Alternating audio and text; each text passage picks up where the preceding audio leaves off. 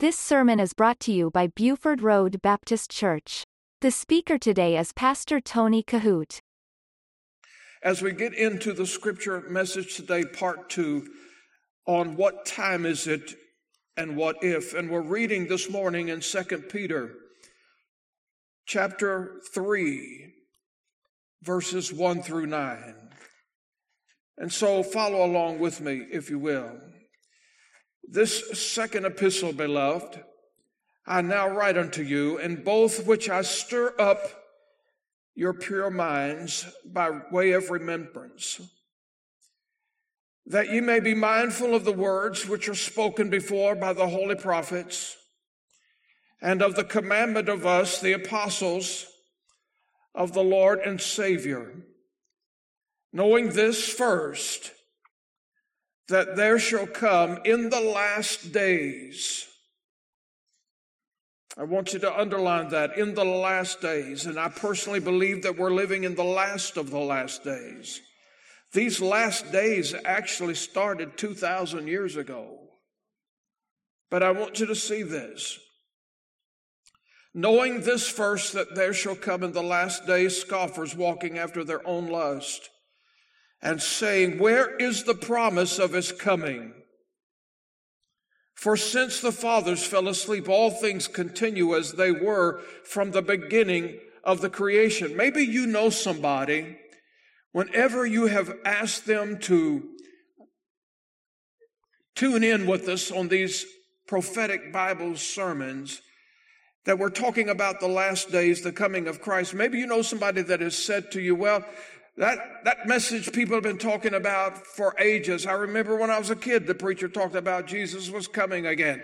And uh, I've just heard it so much. Where is he? Maybe you know somebody personally like that.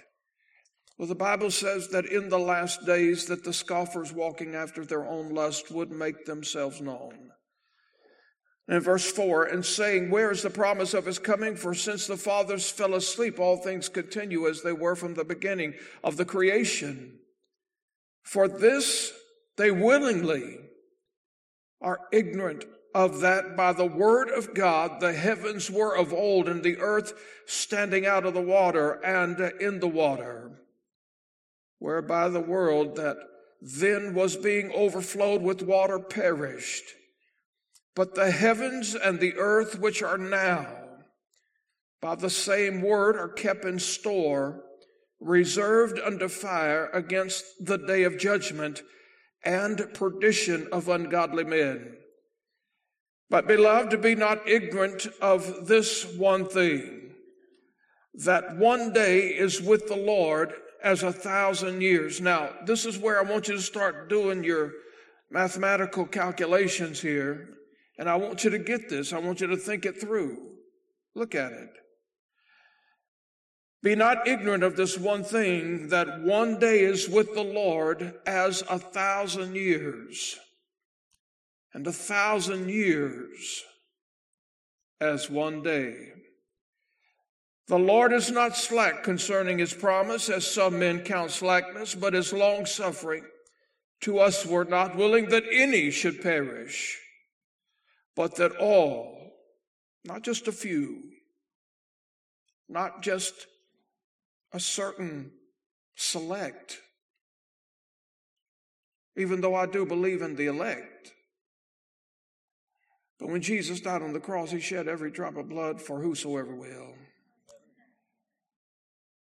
That all should come to repentance. I want you to look at your bulletin this morning very carefully because I'm going to give you some things that I did not give you last Sunday in the way of seven. We're talking about how God works with the number seven. Now, I want you to keep this in mind that the number seven is not a magical number. The number seven is a majestic number, and that makes all the difference in the world. And so, as we review this just for a quick moment today, God has always worked with the number seven. First of all, we know that there were seven days involved in creation. Now, considering the last day where he rested, I want us to follow this pattern throughout the scripture. And again, I taught you something last Sunday by the way of what some young students learn in seminary, and it was called the law of first mention. I don't have time to reteach that point today, but I want you to be very mindful of it. Considering the law of first mention going all the way back to Genesis, I want you to follow this number seven. When God destroyed the world by flood, he promised that it would never be destroyed again in that same fashion. And as a signal of his promise, he put a rainbow in the clouds. There are seven colors to the rainbow. Don't forget this now. Seven days to creation. There are seven colors to the rainbow. The children of Israel were instructed to march seven times around the walls of Jericho. Naaman was told to dip seven times in the Jordan. Listen to this. There are seven sabbatical years in Israel. Every seven years, God said to give the land a rest. There are seven sevens of years in the scripture, and after that was the year of Jubilee. In the book of Jeremiah, chapter 25, verse 11 through 12, the children of Israel were held in captivity for 70 years. 70 weeks are mentioned in Daniel chapter 9. As we move into the New Testament, Jesus described himself with seven different metaphors. He said this, I am the bread of life. I am the light of the world. I am the door. He said, I am the good shepherd. I am the resurrection and the life. He said, I am the way. He said, I am the vine. Peter asked Jesus, he said, Lord, how often shall I forgive my brother? Seven times seven? Jesus said, no, 70 times seven. Jesus healed seven people on the Sabbath day, on the seventh day. Jesus himself spoke seven times from the cross. In the book of Revelation, there are seven churches and seven angels, seven thunders and seven seals, seven trumpets and seven plagues. Now, having said all of that, listen carefully. It's clear to us, going all the way back to Genesis 1, how that God clearly works and is working today, even with the number seven. Now, again, it's not a magical number, it's a majestic number. There are many scholars who believe that going all the way back to Genesis 1, which speaks about the seven days of creation, listen carefully. What if, and I cannot emphasize that enough. And, and if I could this morning in the margin of your Bible, I would take my pen and I would underline to almost where it was a highlighted place in your Bible. What if? And I would underline it and I would put it in quotation marks because that's exactly what I'm saying today. I have nothing definitive to go on this morning, but I'm giving you something to think about. And that's what you need to do. When you open the Word of God to study the Scriptures, you need to think. Open your mind, open your heart. Let God the Holy Spirit work with you. And if it comes to a dead end, the Holy Spirit will show you that. So here's the thing that I want you to understand. If you go all the way back to Genesis 1 and you consider now these seven days of creation, what if this corresponds to the 7,000 years of human history?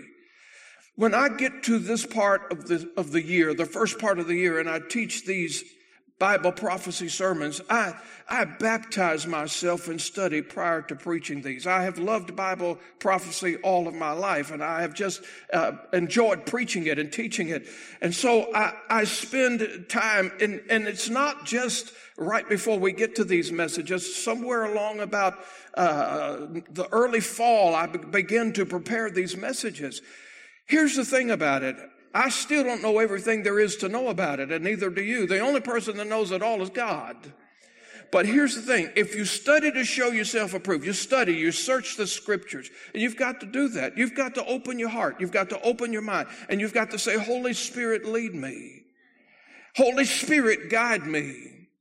And so that's what I'm emphasizing today. What if, what if these days of creation, the seven days, going all the way back to Genesis and using the law first mentioned, what if this corresponds to the 7,000 years of human history? Believing that there would be a 6,000 year period of human history followed by a 1,000 year millennial reign of Jesus Christ on this earth. Now you think about that. So what time is it? Well, just suppose and what if, and I want you to look at your bulletin this morning because I'm picking up with Roman numeral six, number six, where we left off last Sunday. And I want us to look, and you'll have to pay very close attention. I want us to look at the seven days of creation going all the way back to Genesis chapter one. And I want us to see how they, those seven days of creation, how they prophetically parallel with each millennium of human history. Now, I know that's a complicated statement, so let me say it once again. I want us to look at the seven days of creation and see how they prophetically parallel with each millennium of human history. And you can draw out the most significant event from each one of those. Here we go. Stay with me. The first day of creation parallels with the very first millennium. On the first day of creation, on the first day of the week, God created light and separated light from darkness. In the first millennium, Adam and Eve sinned against God and God separated them spiritually from his light. Are you getting this? You have to have the parallel now. Light and darkness were separated. Now, on the second day, listen carefully, there was the separation of the waters above and the waters below. And in the second millennium, the waters above and below were used in God's judgment as he brought the flood upon the earth. You have to stay with me. And then he separated them again. On the third day of creation, listen to this. This is important. Don't miss this. On the third day of creation, the grass and the seed. I'm going to emphasize seed. Don't forget the word seed. Pay attention to this word seed. On the third day, the grass, the seed, the herbs and the fruit trees were brought into existence. What significant thing happened in the third millennium, listen carefully, the promise was made to Abraham that through his seed, through his seed, all of the nations on the earth would be blessed. Can you get the parallel here now? This is what I want you to see. On the fourth day, look at it carefully. Think with me right as we talk. The lights in the firmament of heaven were created. Let me say that again. The lights in the firmament were created on the fourth day. Now, in the fourth millennium, the prophets were given the promise that Jesus, the Messiah, was coming to be the light of the world. Let me say that again. On the fourth day, the lights and the firmaments of heaven were created. But now in the fourth millennium, the prophets were given the promise that Jesus, the Messiah, was coming to be the light of the world. On the fifth day of creation, living creatures were created. And in the fifth millennium, now listen now, you've got to get this. If you miss point number five, you're, you're really not with us.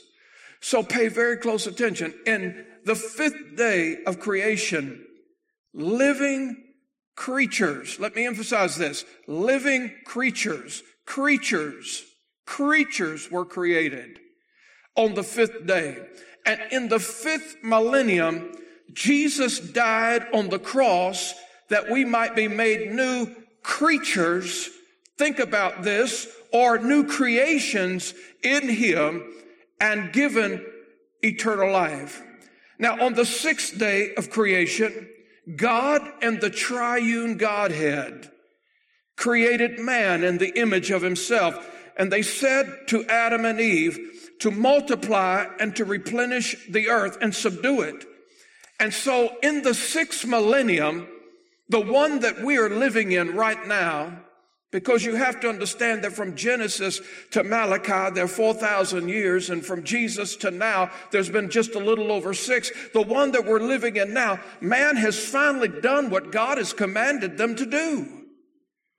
On the seventh day, and considering all of this, God rested on the seventh day.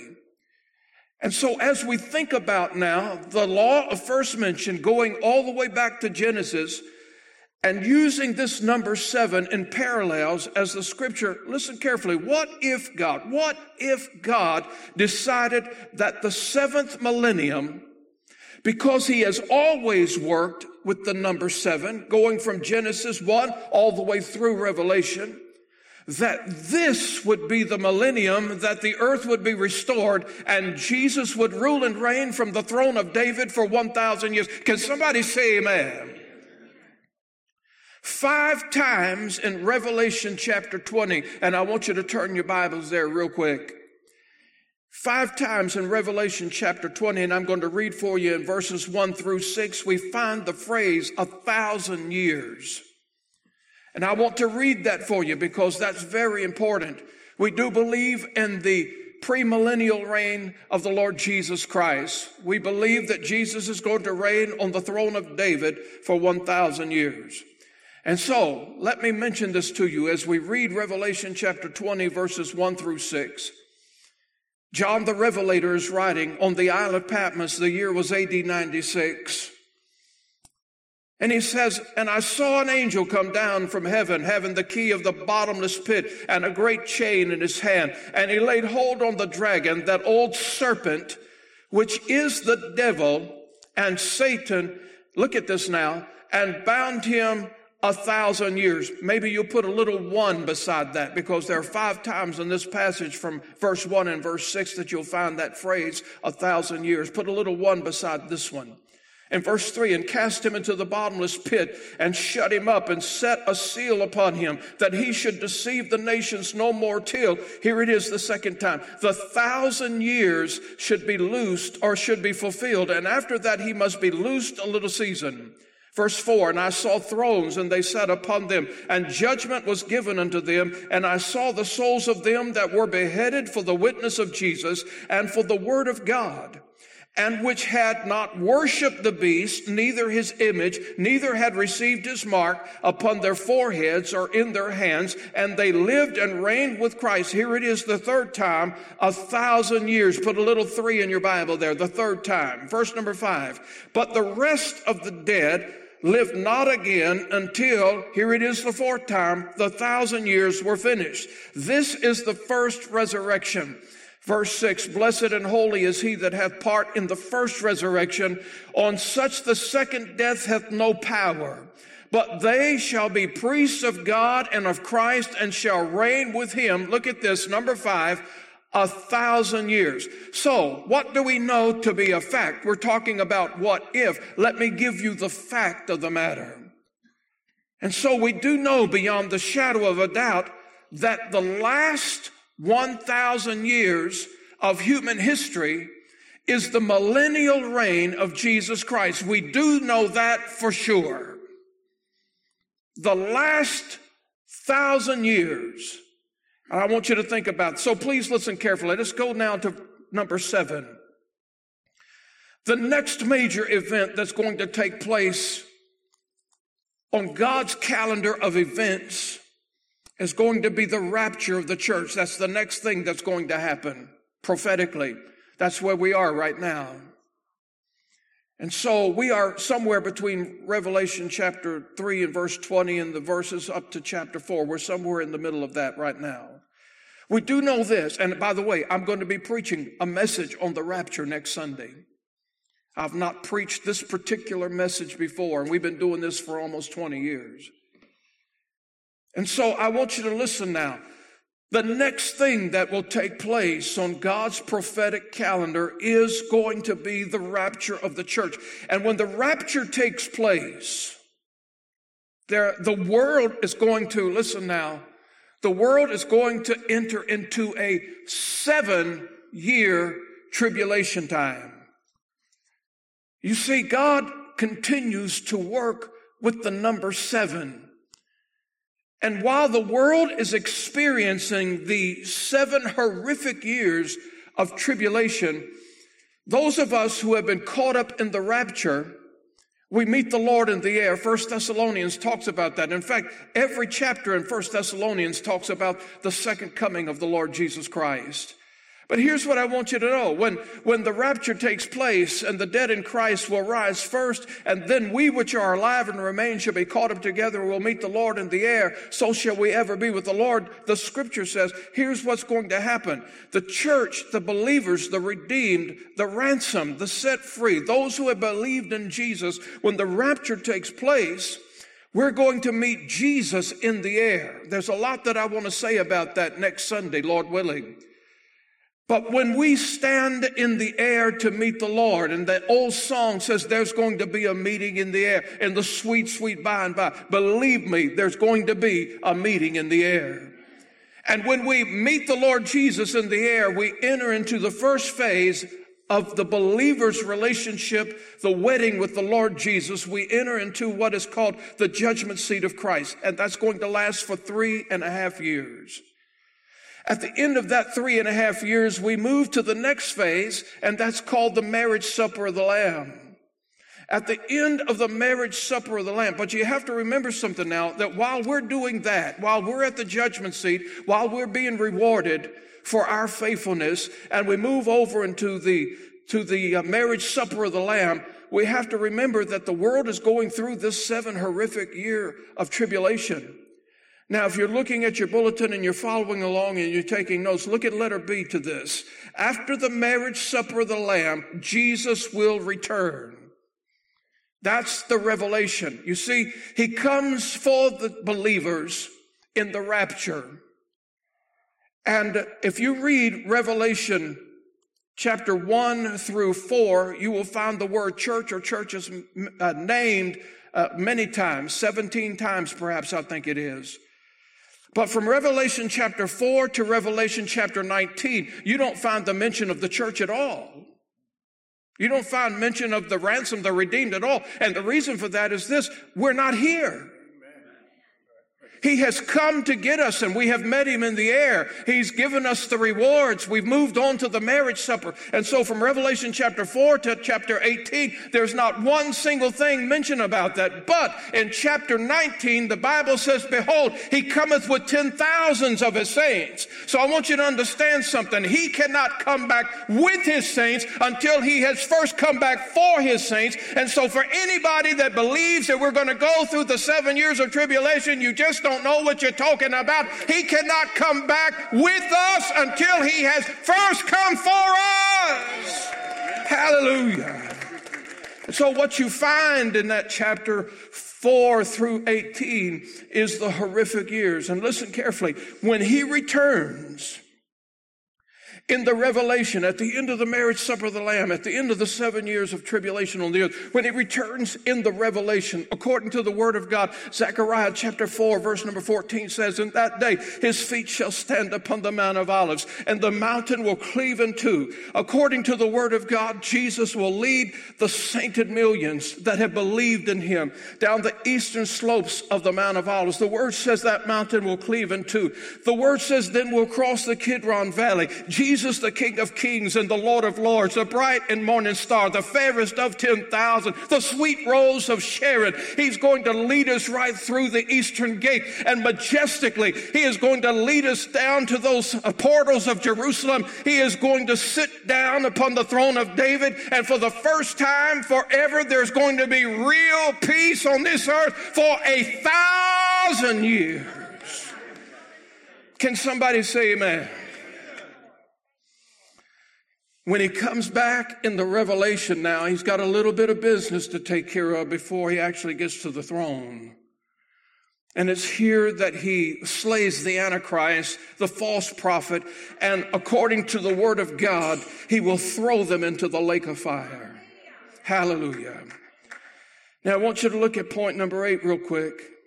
If you're following along with me this morning, stay close now. Because after the tribulation, when Jesus comes in the revelation,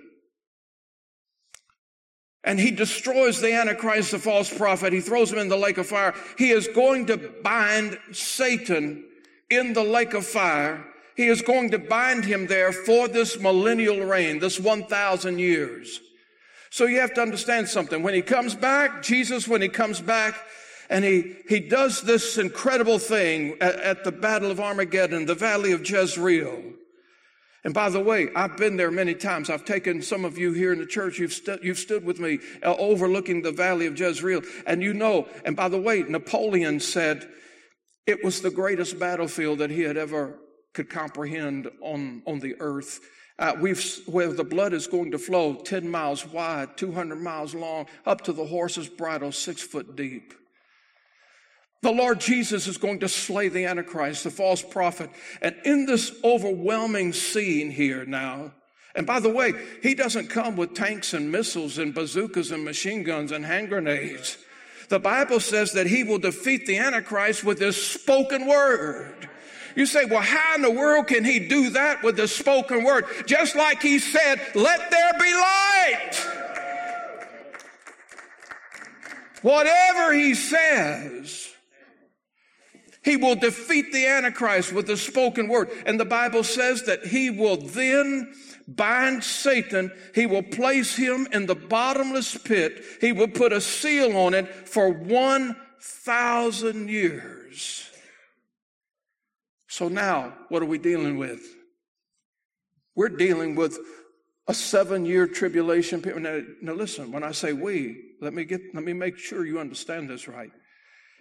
Because you see, when the rapture takes place, there's a lot of things that goes on here.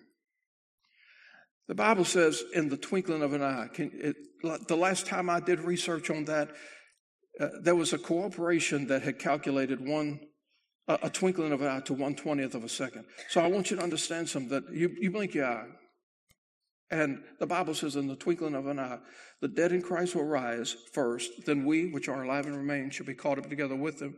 Now, here's what's going to happen. We don't just, we don't just go, the old song says, I'll fly away. We just don't fly away. Here's what happens. Now, we do fly away. But what happens is, this is where we get our glorified body. This is, the, the word says, and we will be changed in a twinkling of an eye. I tried to tell the folks yesterday at the funeral. I, have never seen a glorified body. I don't know what a glorified body looks like. I cannot take the Bible and tell you, and I cannot preach to you, and I cannot show you and, and go through all this what a glorified body. I have no idea what a glorified body is, but I will tell you this the Bible says when we see him, we will be like him. So whatever he is, thank God, I'm going to be the very same thing. And the dead in Christ, whoo, I just popped a screw, I think. And the dead in Christ, listen now, the dead in Christ will rise first. Here's the thing, we'll be changed. When we're changed and we receive the glorified body, here's what you have to remember. We are no longer mortal.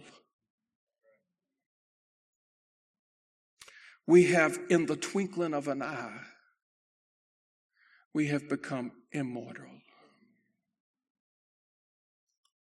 You get this? Immortal. Okay, now here's the thing. When Jesus leads us with him down the eastern, he's coming back now. You remember the Jewish people are going to say, Who is this man? Where'd you get those wounds? Jesus will say, I was wounded in the house of my friends. That, listen, every eye will not see him in the rapture. The trumpet will sound and multi millions will be gone. But when he comes in the revelation, now, I, there's so many things I'm missing, and time is of the essence here, and I'm trying to get it to you real quick here. This thing about the tribulation is going to be, with, uh, with all my heart, I believe this. They're going to be showing this tremendous episode.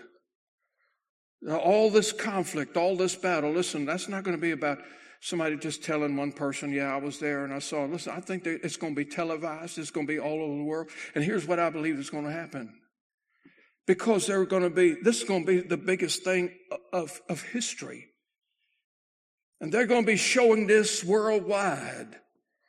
People are not in the Holy Land. People are not in Jerusalem. People are not in the Valley of Jezreel. People are not at Armageddon. But they're going to be showing what in the world is going on down there. And I believe these camera people are going to be showing this, and all of a sudden they're going to say, What is that? And they're going to catch the Son of God coming, leading with the millions. And listen, because not everyone sees him in the rapture. But I promise you, they will see him when he comes down. He will stand upon the Mount of Olives. He will take business as he has promised and prophesied, bringing it to a reality. He will bind the Antichrist, the false prophet, and Satan himself, throw him in the bottomless pit. Now, here's the thing time's of the essence. Mercy, help me, Jesus. Here's the thing we are immortal. You have been given a glorified body. But you have to remember that there are people who are left on the earth that somehow survived the tribulation. And when you read somewhere around Revelation 18, there's going to be so many people beheaded because accepting the word of the two witnesses, which is another thing, there will be people saved in the tribulation who's never heard a clear presentation of the gospel. Two witnesses will come. I believe it'll be Moses and Elijah. I don't have time to go into all of that right now, but from their ministry, 144,000 Jewish priests will be saved and multi millions will be saved. But because of their profession of faith in Christ, multi millions of people are going to be beheaded. But there will be some people that make it through the tribulation. I don't know how. But some people will, and then children will be born in the tribulation. So you have to remember this that while we are immortal, Jesus is ruling and reigning on the throne of David for a thousand years. You have to remember that there is a cluster, there is uncountable numbers of people that have made it through the tribulation, that have gone into the millennium, That's, a, that's, that's the mortals. And when they have made it through the tribulation and when they have entered into the tribulation or, or the uh, millennium, here's what I want you to see. There's a reason why. I've asked, been asked this question many times. Well, preacher, if, if God has finally put the devil in the bottomless pit and he's put the seal on it, why in the world would he let him out? Why? I'm going to have to preach the rest of this next Sunday. But I don't want to leave you without understanding that because we're in our glorified body, Jesus is on the throne, ruling and reigning. The remnant of humanity who makes it through somehow the tribulation they will, in their mortal body, enter into the millennium. And you have to understand something. They are growing, they are developing, they are maturing. And the only thing they know is Jesus. You listen to Pastor Tony Kohout. For more information, visit our website at BufordRoadBaptistChurch.com.